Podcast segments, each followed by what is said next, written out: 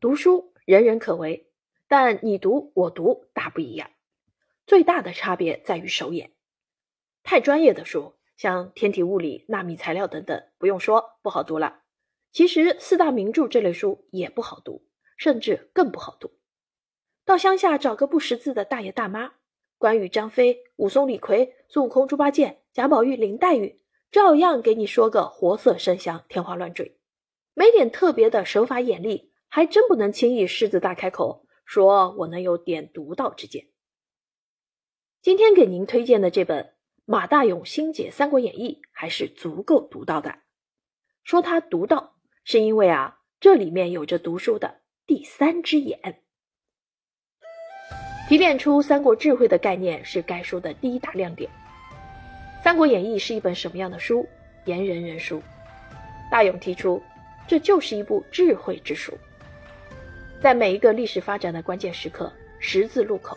真正决定其发展方向的，不是武将的战阵斗杀、金戈铁马、长枪大戟、十当十绝。而是统帅部的运筹帷幄、千里决胜，是大脑的交锋，是智慧的较量。智慧是改变历史、创造历史的最强大的驱动力、最锋利的武器，甚至它就是不二法门。为了证明这一点，本书以东汉末年最高权力的几次更迭转移为例，从何进低智商的死法改变历史。说到王允用连环计击溃了董卓这个庞然大物，从贾诩三寸舌改变历史进程，说到三国时代三大战役之首的官渡之战，这一大型个案几乎占了全书一半的篇幅，但因为以各色人等的智慧面影穿插其间，读来并无冗赘疲倦之感，反而越来越兴味淋漓。书中的叙述当然是以小说原著为蓝本的。但是中奖的过程中加了很多的剪裁与拆洗，那就给了读者一种熟悉的陌生或曰陌生的熟悉，让人体会到讲述者雄势阔步、挥主快弹的风范。作为三国智慧概念的延伸，本书特设智慧人物点评一遍，在这里最能看出作者知人论事眼光的毒与毒。诸葛亮是古今完人，智慧符号。本书却对他另眼相看，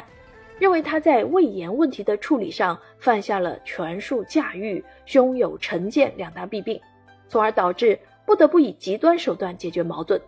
那就造成了他与魏延身后的蜀国人才梯队建设黄毛白尾一片荒芜。作者痛切地说：“大到一个国家民族，小到一个系统单位。”如果有了人才而没有被发现，有了人才没有被摆在合适的平台上，有了人才而把它毁掉、杀掉，这个国家民族系统单位的衰落和灭亡，就是早早晚晚不可避免的一个结果。从这个意义上说，诸葛亮要为蜀国的提前灭亡负有一份沉甸甸的、不可推卸的责任。这些论断既鞭辟入里，又弦外有音。足为一种资质的有益参考。作为课程的《三国智慧与领导力》能走上清华、中欧、德勤、上海高精这样的顶级平台，获得无数商界精英的好评，绝非偶然。对于庞统这位与卧龙并称的绝世高手，该书特别指出他被名利的毒火蒙蔽了双眼，因而是为被炒作出来的虚势。对于贾诩这位死跑龙套的小配角，本书则又从军事智慧、政治智慧、人生智慧角度对他指以三维敬意，甚至称他为“邦有道不废，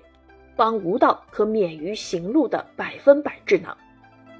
对于于禁这位更不知名的群演，该书则拿他无言的结局引出“人固不易知也”的深刻命题。凡此种种。没有把厚书读薄、薄书读透的本事，是不可能生出这样令人拍案叫绝的见地的。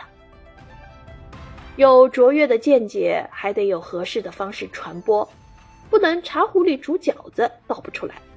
作者自谦，这本书常常会借鉴评书或单口相声的讲法，有时候过于贪图可听性，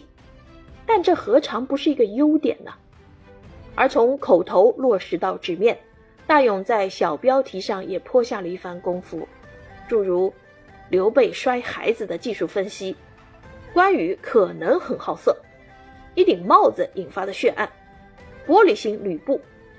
骂不过就动刀，置之死地而后死，诸葛亮的阴森一笑，姓马名代字丁玲，相当于高铁等等，不看正文也有解疑之效。让人徒生欲知其所以然的兴趣，这又是值得体悟的聪慧与苦心。马大勇曾说：“金圣叹是天下第一会读书人，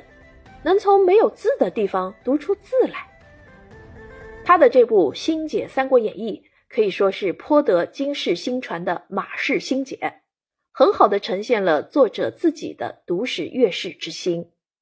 而读者也必从该书的批读过程中。增进自己的史心、文心乃至用事为治之心。